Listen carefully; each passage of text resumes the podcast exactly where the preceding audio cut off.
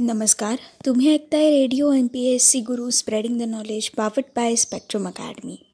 मित्रांनो असा घडला भारत या पुस्तकाच्या क्रमशः वाचनाच्या कार्यक्रमात. मी आर जे सिद्धी तुमच्या सगळ्यांचं स्वागत करते. तुमच्या सगळ्यांचं असा घडला भारत या पुस्तकाच्या क्रमशः वाचनाच्या कार्यक्रमात स्वागत.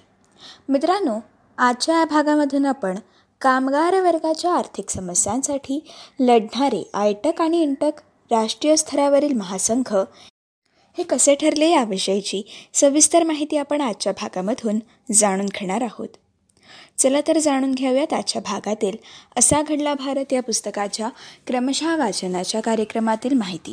जुलै एकोणीसशे सत्तावन्न या सालामध्ये केंद्रीय मजूर मंत्री गुलझारीलाल नंदा यांच्या पुढाकाराने सरकार मालक आणि कामगार संघटना यांच्या प्रतिनिधींची पंधरावी त्रिपक्षीय अखिल भारतीय कामगार परिषद आयोजित केली गेली. यामध्ये आयटक आणि इंटक या कामगारांच्या महासंघाच्या पुढाकाराने वेतन धोरणासंदर्भात पुढील काळात महत्त्वपूर्ण ठरलेले प्रस्ताव हे ठेवले गेले आणि त्यानंतर त्यांनी त्याचा परिणामकारकतेने पाठपुरावा केला. या घटनेनंतर आणि एकंदरीतच एकोणीसशे पन्नास सालच्या दशकातील आर्थिक मागण्यांसाठी त्यांनी दिलेले महत्त्वपूर्ण लढे यामुळे आयटक आणि इंटक हे राष्ट्रीय स्तरावरील संघटित कामगार क्षेत्रांचं प्रतिनिधित्व करणारे प्रभावी महासंघ म्हणून पुढे आले.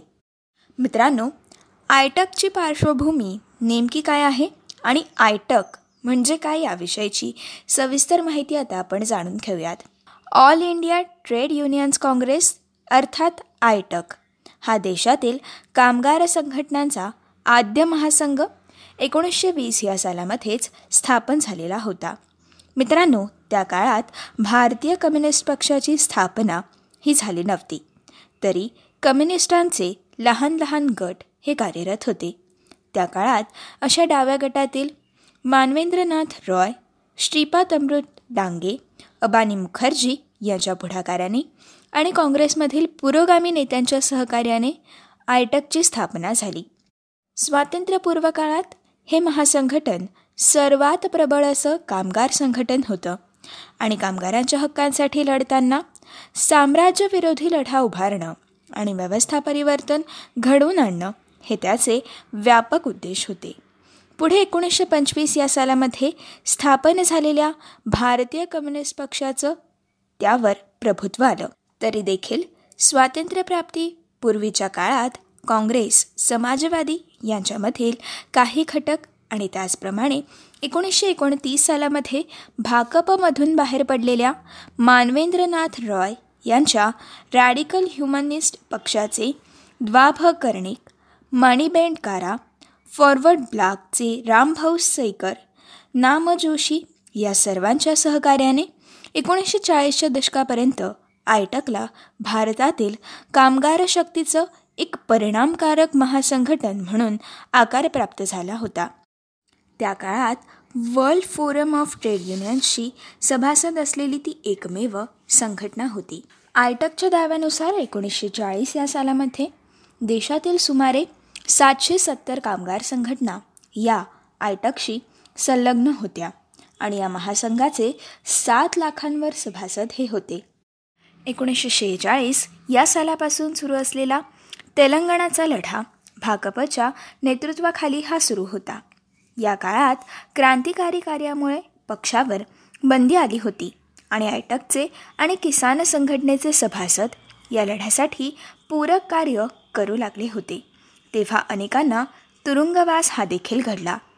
या संदर्भात पक्षात निर्माण झालेला अंतर्गत मतभेद एंटक हिंद मजदूर महासंघ आदी नव्या कामगार संघटनांचा उदय आणि आदी कारणांमुळे आयटकची सदस्य संख्या ही पार घटून अगदीच दोन लाखांवरती घसरली. मित्रांनो ही होती आयटकची पार्श्वभूमी. आता आपण जाणून घेऊयात इंटकचा प्रवास नेमका काय होता. मित्रांनो इंटकचा प्रवास आणि दृष्टिकोन हा आयटकपेक्षा अगदीच भिन्न होता. स्वातंत्र्य प्राप्त होण्याच्या थोडे महिने आधी काँग्रेस पक्षाने आपल्या पक्षाशी संलग्न राहील असा स्वतंत्र कामगार महासंघटन स्थापन करण्याचा निर्णय घेतला. आणि चार मे एकोणीसशे सत्तेचाळीस रोजी Indian National Trade Union Congress अर्थात I N T U C एनटक या महासंघाची स्थापना केली. मित्रांनो त्या काळामध्ये स्वातंत्र्य चळवळीतील योगदानामुळे काँग्रेसचा मोठाच प्रभाव असल्यामुळे वर्षभरातच सहाशेच्या वर संघटना ह्या एंटकशी संलग्न झाल्या. आणि या एंटकचे सदस्य तब्बल आठ लाखांवर पोहोचल्याचा एंटकचा दावा होता.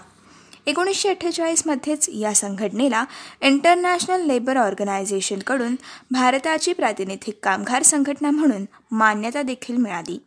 डाव्या विचाराच्या आयटकने वर्ष संघर्षाच्या सिद्धांताचं वेळोवेळी समर्थन केलं असलं तरी देखील इंटकने सुरुवातीपासूनच कामगार कल्याणाच्या कायद्याचा आग्रह धरणं पगारवाढ बोनस आदी आर्थिक मागण्यांचा पाठपुरवठा करणं आदी सनदशीर मार्गांपुरतं आपलं कार्य मर्यादित हे ठेवलं होतं. जवाहरलाल नेहरू यांनी संघटनेच्या प्राथमिक उभारणीच्या वेळीच या संघटनेवर काँग्रेसचं प्रभुत्व राहील आणि काँग्रेसच्या आचारसंहितेचं पालन करणं इंटकवर बंधनकारक राहील. हे स्पष्ट केलं होतं. त्यामुळे शक्यतो समन्वयाची भूमिका घेणाऱ्या इंटकला विविध क्षेत्रातील उद्योगांमध्ये सहज प्रवेश लाभला आणि एकोणीसशे एक्कावन्नपर्यंत या महासंघाची सदस्या ही तब्बल पंधरा लाखांवरती गेली. मित्रांनो आता आपण जाणून घेऊयात श्रमजीवींना सक्रिय करणाऱ्या इंटकसोबत इतर संघटना नेमक्या कोणत्या होत्या? इंटक आणि आयटकशिवाय समाजवादी पक्षाशी संलग्न असलेला हिंदू मजदूर सभा हा एकोणीसशे अठ्ठेचाळीसमध्ये उदयास आलेल्या संघटनेला देखील अल्पावधीतच मोठा प्रतिसाद लाभला. मुंबईतील गिरणी कामगार टॅक्सी ड्रायव्हर युनियन बेस्ट कामगार आदी विविध सेवा आणि उद्योगांमध्ये मिळून एकोणीसशे एकावन्नपर्यंत सुमारे पाचशे सत्तर कामगार संघटना या या संघटनेच्या नियंत्रणाखाली होत्या. निष्ठावान नेते आणि कार्यकर्ते यांची लक्षणीय संख्या या एच एम एसच्या वैशिष्ट्यांमुळे हे शक्य झालं होतं. आणि याच काळात म्हणजेच एकोणीसशे अठ्ठेचाळीसमध्ये आयटकमधून बाहेर पडून मृणालकांती बोस यांनी युनायटेड ट्रेड युनियन्स काँग्रेस अर्थात यू टी यू सी या संघटनेची स्थापना देखील केली. डाव्या विचारांच्या लाल निशाण पक्षाशी ही महासंघ संलग्न होती.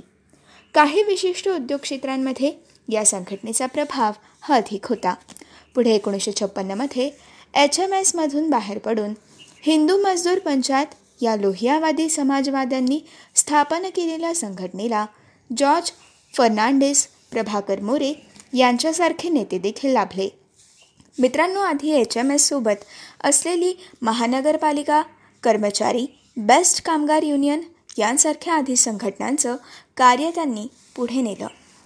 एनटक आयटक एच एम एस आणि यू टी यू सी या संघटनांची बांधिलकी सैद्धांतिकदृष्ट्या भिन्न विचारांची आणि भिन्न पक्षांची होती. तरी देखील कामगारांच्या आर्थिक मागण्यांच्या संदर्भात या संघटना बऱ्याच वेळा एकजुटीने कार्य देखील करत होत्या. इतकंच नव्हे तर एकोणीसशे त्रेपन्न ते एकोणीसशे एकोणसाठ या दरम्यान संयुक्त महाराष्ट्राच्या आंदोलनात या संघटना उत्स्फूर्तपणे एकत्र आल्या. तेव्हा त्यांनी कमालीची आक्रमक भूमिका स्वीकारली होती. आणि मित्रांनो पोलिसी दडपशाहीचा त्यांनी धैर्याने सामना केला होता. साहित्यिक सांस्कृतिक चळवळीशी जोड देखील या काळात समग्र कामगार चळवळीला लाभली होती. एकोणीसशे त्रेपन्न या सालापासून उतरणीला लागलेली आयटकची लोकप्रियता या काळामध्ये पुन्हा वाढली. समाजवादी आणि भाकप या पक्षांमध्ये पुढे वाद वाढले. तरी व्यापक मागण्यांबाबतच आयटकचं आणि इतर संघटनांसोबतचं सहकार्य हे सुरू राहिलं होतं. आणि त्याचप्रमाणे पुढील काळात आयटकने क्रांतिकारी परिवर्तनाच्या प्रत्यक्ष कार्यापेक्षा अधिक मागण्यांसंदर्भातील आंदोलनांद्वारे संघटनेचा विस्तार करण्याची नीती देखील अवलंबली होती. मित्रांनो त्या काळात कामगार संघटनांनी व्यापक मागण्यांसाठी लक्षणे एकजूट दाखवली असल्याने एकोणीसशे सत्तावन्न या सालामध्ये जेव्हा पंधरावी त्रिपक्षीय अखिल भारतीय कामगार परिषद ही आयोजित केली गेली तेव्हा या सर्वच संघटनांनी कामगार आणि कर्मचाऱ्यांच्या वेतनासंदर्भातील राष्ट्रीय धोरणाबाबत ठोस प्रस्ताव ठेवला होता आणि दुसऱ्या पंचवार्षिक योजनेसाठी या संदर्भात विशेष ठरावाचा आग्रह देखील धरला होता. आणि यानंतर आयटक आणि इंटकच्या पुढाकाराने संसदेत कामगार मालक समन्वय समित्यांमध्ये या मागणीचा प्रभावी पाठपुरावा केला गेला. त्याचप्रमाणे संप निर्दर्शने आदी मार्गांद्वारे देखील या संघटनांनी या राष्ट्रीय स्तरावरील मागणीसाठी सरकारवर दबाव हा कायम ठेवला. आणि त्याचप्रमाणे सार्वजनिक क्षेत्राद्वारे अवजड उद्योग क्षेत्राचा विकास करण्याचं धोरण दुसऱ्या पंचवार्षिक योजनेद्वारे लागू होणार होतं. या धोरणाला देखील या संघटनांनी सक्रिय पाठिंबा दिला. आणि मित्रांनो अशा स्वरूपाच्या कृतींद्वारे या संघटनांनी राष्ट्रीय स्तरावरील धोरण नियंत करण्यात सहभाग घेतला. एकंदरीतच एकोणीसशे पन्नास सालच्या दशकात कामगारांच्या आर्थिक कल्याणकारी मागण्यांसाठी सातत्याने त्यांनी आंदोलने देखील केली. आणि त्यामुळेच महागाई भत्ता पगारवाढ बोनस प्रॉव्हिडंट फंड पेन्शन यांसारख्या आदी निर्धारित गोष्टी आणि धोरणात्मक निर्णय हे झाले. तसेच उद्योग समूहांसोबत करार मदार होऊन ते सुनिश्चित देखील झाले. एकोणीसशे एकोणपन्नासमधील गिरणी कामगारांच्या बोनससाठी एच एम एसच्या नेतृत्वाखाली प्रदीर्घ लढा असो किंवा एकोणीसशे अठ्ठावन्न सालातील जमशेदपूरच्या टाटा स्टीलच्या कामगारांचा संप असो प्लांटेशनमधील मजुरांचा संप असो किंवा कोलकात्यातील ट्रॅम्प डेपोमधील कामगारांचा संप असो.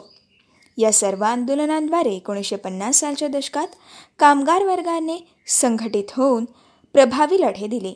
उजव्या विचारांच्या लोकांनी जरी अशा लोकशाही हक्कांच्या लढ्याचा विरोध केला तरी देखील वस्तुस्थिती ही आहे की अशा संघर्षशील लढ्यांची फळं ही कामगार आणि कामगार वर्गाच्या पुढील अनेक पिढ्यांना लाभलेली आहेत. या संघटनांनी मान्य करून घेतलेले अनेक कामगारविषयक कायदे कायमस्वरूपी कल्याणकारी ठरले. या कायद्यांच्या प्रत्यक्ष अंमलबजावणीसाठी सुद्धा या संघटनांना अनेक आंदोलने करावी लागली. या सर्व प्रक्रियेत कामगार वर्गाचा आणि पांढरपेशा वर्गाचा संघटन कार्यात सहभाग हा वाढला. मित्रांनो आणि यासोबतच या वर्गाची बार्गेनिंग शक्ती देखील वाढली. एकोणीसशे पन्नास सालच्या दशकाअखेरेपर्यंत देशातील तीस लाखांवर कामगार नोकरदार संघटित कामगारांच्या छत्रछायेखाली आले. मित्रांनो एकोणीसशे साठ नंतर मात्र चित्र हे काहीसं बदललं. समाजवादी आणि डाव्या पक्षांमधील तणाव वाढला आणि त्यांच्या कामगार संघटनांमधील एकजुटीत काहीशी बाधा ही आली. दुसरं म्हणजे सत्ताधारी काँग्रेसशी संलग्न असल्यामुळे इंटकच्या समर्थनार्थ आणि इतर युनियन्सच्या विरोधात निर्णय घेण्याची नीती अवलंबली गेली. इतकंच नव्हे तर शिवसेनासारख्या पक्षासोबत जाऊन डाव्या समाजवादी संघटनांमध्ये फूट पाडण्याचं तंत्र देखील अवलंबलं गेलं.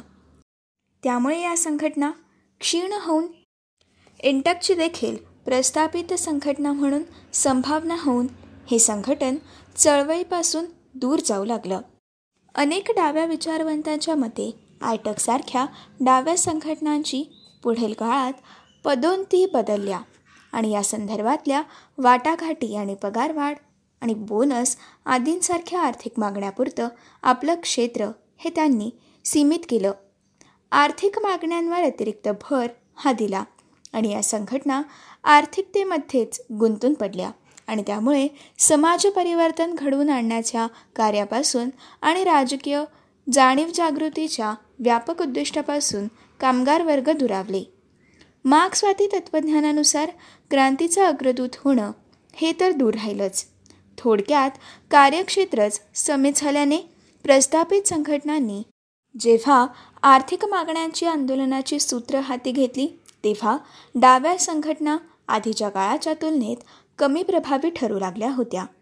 मित्रांनो ही होती आजच्या भागातील असा घडला भारत या पुस्तकाच्या क्रमशः वाचनाच्या कार्यक्रमातील आजच्या भागातील सविस्तर माहिती.